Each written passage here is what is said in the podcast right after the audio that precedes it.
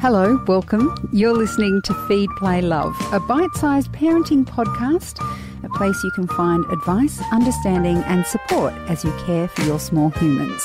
I'm Siobhan Hunt. When I was growing up, my nana's favourite swear word was ruddy. And I grew up thinking it was an old fashioned word and not nearly as bad as other swear words I came to use as an adult. According to online sources, the definition of a swear word is an offensive word used especially as an expression of anger. But where do you draw the line with swear words? What's okay, what isn't, and why? Dr. Matt Beard is a fellow at the Ethics Centre. He's also the father of two young children. Hi, Matt, how are you? Well, thank you. Thank you for having me. It's a pleasure. Um, now, offensive is the key word here, isn't it? I mean, what was offensive 20 years ago may not be offensive now.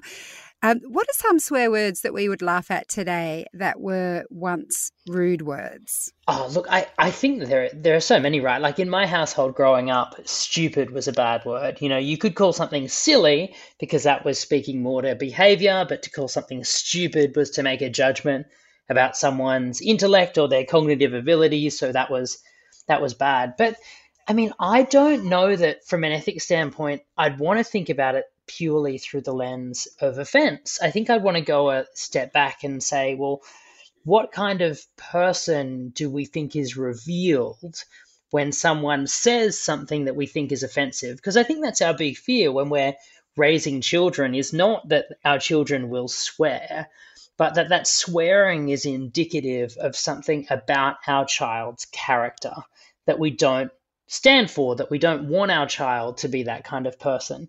And to me, that makes me think that it's actually more about the kinds of attitudes that we take to other people and to the situations that we find ourselves in. We want children and adults who approach the world with a mindset of care and respect and to be mindful of the fact that our words have an impact on the people around them and our actions kind of have ripple effects out into the world it's really hard to define in advance what's going to make something offensive or not. But we can, in advance of a situation, try to encourage children and adults to think about every person around them with respect and an attitude of care. And I think that might be what's sitting at the heart of the conversation around swearing. All right. Well, if we could use one word that I find quite perplexing in whether it's offensive or um, whether it's going to hurt someone's feelings or if it's just a swear word at all, is the word bloody. So in my house, my husband says it a lot. My son has started saying it. And each time I'm like, oh, please don't say that word. It's a swear word. And then they'll say, why? It's just a word. And I think, damn, they're right. Okay. Um, I'm not sure where I stand on it. So, how would you take that prism that you just explained there about wanting our children to have a care for those around them um, with a word like bloody? I think you, to take the, the approach that I'm advocating for here, we don't want to think about it on a word by word basis. We want our we want to think about and this might be a strange way to frame this, but we want to think about what makes for a really good swear.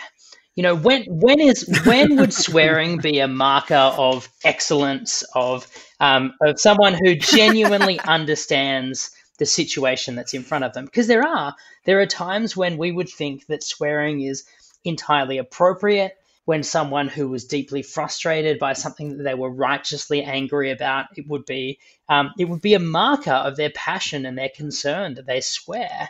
And I think that's the lens that I would want to take to it. And the other thing that I think is always important, you know, and again, I come from the the perspective of thinking about this through a kind of an ethics based lens. And one of the things that we always say in ethics is that we need to interrogate our kind of default settings around what we believe is okay and not okay because so often they come from a cultural construct or they come from moral beliefs that might have been mistaken or outdated and so we do need to put them under the microscope. And so if our default setting around a particular word is my child is too young that's not an appropriate word to use one of the things that marks me as a good parent is that I encourage my children not to swear I think we need to have a little bit of curiosity, firstly, around why it is that our child wants to use that word in that context, And secondly, why it is that we have the aversion that we do. And do we actually have good reasons? If we're pressed by our child or by someone around us and, and, and we don't feel like we have a good answer justifying our position, it's really tempting to then invo- invoke some ideas about hierarchy, right? Like I'm the parent, you're under my roof, and these are the things that we do and do not do in our household, kind of thing. But there is another option, which is to go, you know what, I need to think about this. I need to go away and and actually take some time to reflect on why is it that I felt a bit stumped when I got challenged about this. Maybe you do need to go out and do a podcast episode around it to really get to the bottom of it. So I, I think it's a noble thing that you're doing here to try and figure it out.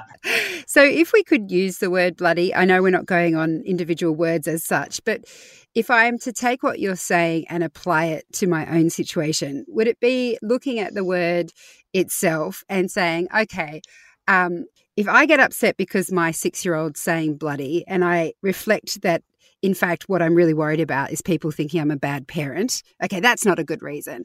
But if I hear him use the word bloody saying someone's a bloody idiot, then those words aren't appropriate and that that's a more ethical consideration in terms of him not wanting to use the word? Maybe. I think that it's also about understanding that words words reflect beliefs. They reflect kind of ideas. Um, and and when when someone calls someone a bloody idiot, my my first thought is to ask, well, was was the person being a bloody idiot in the situation? Um, you know, is again, is this a, a, an accurate way of of using the language? And does my child understand the connotations of using that rather than saying that they were being a silly Billy? So, so understanding the nuances of the, the language, I think, is important because they do reflect um, they do reflect slightly different meanings and they're going to have different effects on the person who hears it. And it's important that we pay mind to those kinds of effects. So I think I think whether or not it's the the term bloody or not, I think is to me less important than that underlying sentiment that well, okay, my child thinks someone else is an idiot. Why? Do I need to encourage my child to be more curious about what's driving this person's thoughts? Do they need to be more empathetic? And I'd feel that way if they described the, the person as an idiot, or if they said, I'm smarter than that person, or it's actually partly about the attitude that that statement reveals rather than the words itself. And I don't think we do ourselves any favors when we focus on on the words alone, independent of the kinds of beliefs, understandings of the world, um, social awareness, and all of those questions that sit behind the use of a particular word. It's interesting you say that because um, when we were preparing for this interview, we posted on our Facebook page, the Babyology Facebook page, a post that was about swearing. And a lot of the comments that followed were from parents who said their child had sworn, used a strong swear word, but that um, they didn't mind because they had said it in context and they felt like it showed they had good comprehension. and I wasn't, I myself wasn't sure about that argument, but I'm wondering what you think of it. I think it's not just about comprehension as knowing, like, you know, I know where in a sentence to drop the F bomb so that it makes grammatical sense. I think there's another kind of comprehension, which is does this circumstance that I find myself in warrant the use of a swear word?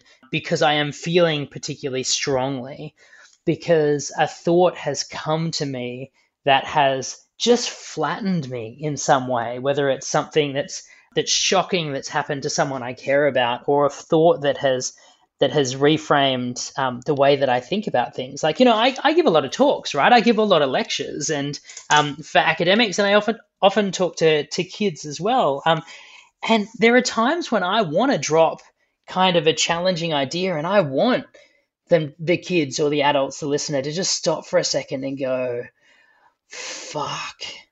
I've never thought about it that way before. And that's exactly the response that I want to elicit. And it's not that I want them to use that grammatically correctly. It's that I want I want them to express themselves in that way if that captures accurately the way in which they've been affected or shaken by what's been said.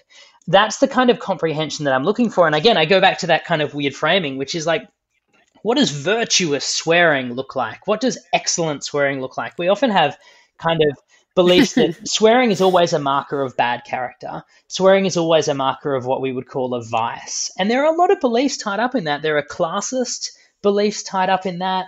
Um, there are a number of different ways that we can be affected by, you know, what we think is appropriate or not. But if we thought about kind of what what kind of person is revealed through the act of swearing? Does it reveal them to be someone who is cruel or or nasty or callous or maybe even just someone who's a bit lazy with their language? Well, that's not so great.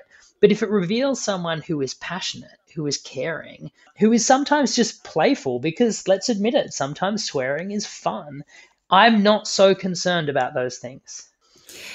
Lots of um, other parents on this comment thread said that when their child swears or if they hear their parents swearing, they say to their kids, Look, that's an adult word. Only adults use that word. It sounds problematic to me to explain some words to kids as this is what adults can use and not what children can use. Is it problematic? Look, I'm inclined to think that there's there's a lot of nuance that's lost in that. It frames all swearing that kids do as inherently bad because they're not adults by definition, and it also frames all swearing that adults do as good by definition because they're adults. But as adults, we can and do swear badly. We swear poorly. We we use swearing as an outlet to express kind of anger or frustration that probably we'd be doing better if we if we took a deep breath and tried to exercise some patience in that moment. I don't think that it's a matter of adults versus children. I think it's a matter of good swearing versus not good swearing. You know, we I, I make a podcast that's about ethics for kids. So we deal with conversations that seem incredibly complex and that a lot of people would say it's inappropriate for a children's audience. It's inappropriate for children to be discussing these subjects because they're things that they ought to understand when they're older. Our view is that actually, you know, kids are remarkably competent and they understand as much as we give them um, the faith that they can understand and do the work to help to understand with them. But the idea that we also kind of somehow magically hit this age where we stop being a child and start being an adult, and then we immediately know how to do all these adult things really well, it's just a fantasy. If you tell kids that they're absolutely never allowed to swear, but they can when they're grown ups, then you will get a whole bunch of grown ups who don't know how to swear well. And you'll get a whole bunch of kids who are swearing because it's taboo and because they think that's an adult thing to do. I think that there's much more, um, much more value to be done in saying, well, this is this is why people can take a certain attitude to swearing, but this is what we want. This is the kind of person that we want you to be, and we apply that across the board in every circumstance, whether we're thinking about the way in which our kids play with other kids, the way in which they process their emotions, whether or not they're using their words, or whether or not they're swearing. And we think about it in the way that we're swearing, and we model that to them as well. We often say that this is an adult thing, but then we only we, we do our best not to swear around kids, or when we do, we swear and then we say, You must never do that. And and so we're immediately setting ourselves up for hypocrisy, right? And there's there's nothing that whether you're an adult or a child, there's nothing that stinks more than hypocrisy. It's it's such a clear marker as well. I don't really need to listen to what you're telling me right now. So I think there's much more work to be done in saying swearing is not a special thing that we should put on a pedestal. It's a way in which we communicate and express what we're thinking and feeling. But like any word, we want to use it in the right context and in the right way. And like any action, it can have an effect on the people around us that we need to think about. You have given me so much to think about, Matt. Thank you so much for Absolute your time. Absolute pleasure. Today. Thank you. That's Dr. Matt Beard. He's a fellow at the Ethics Centre. Feed, Play, Love is a babyology podcast produced and presented by me, Siobhan Hunt. I'd love to hear from you, so if you'd like to get in touch, email me at feedplaylove at theparentbrand.com.au. See you next time.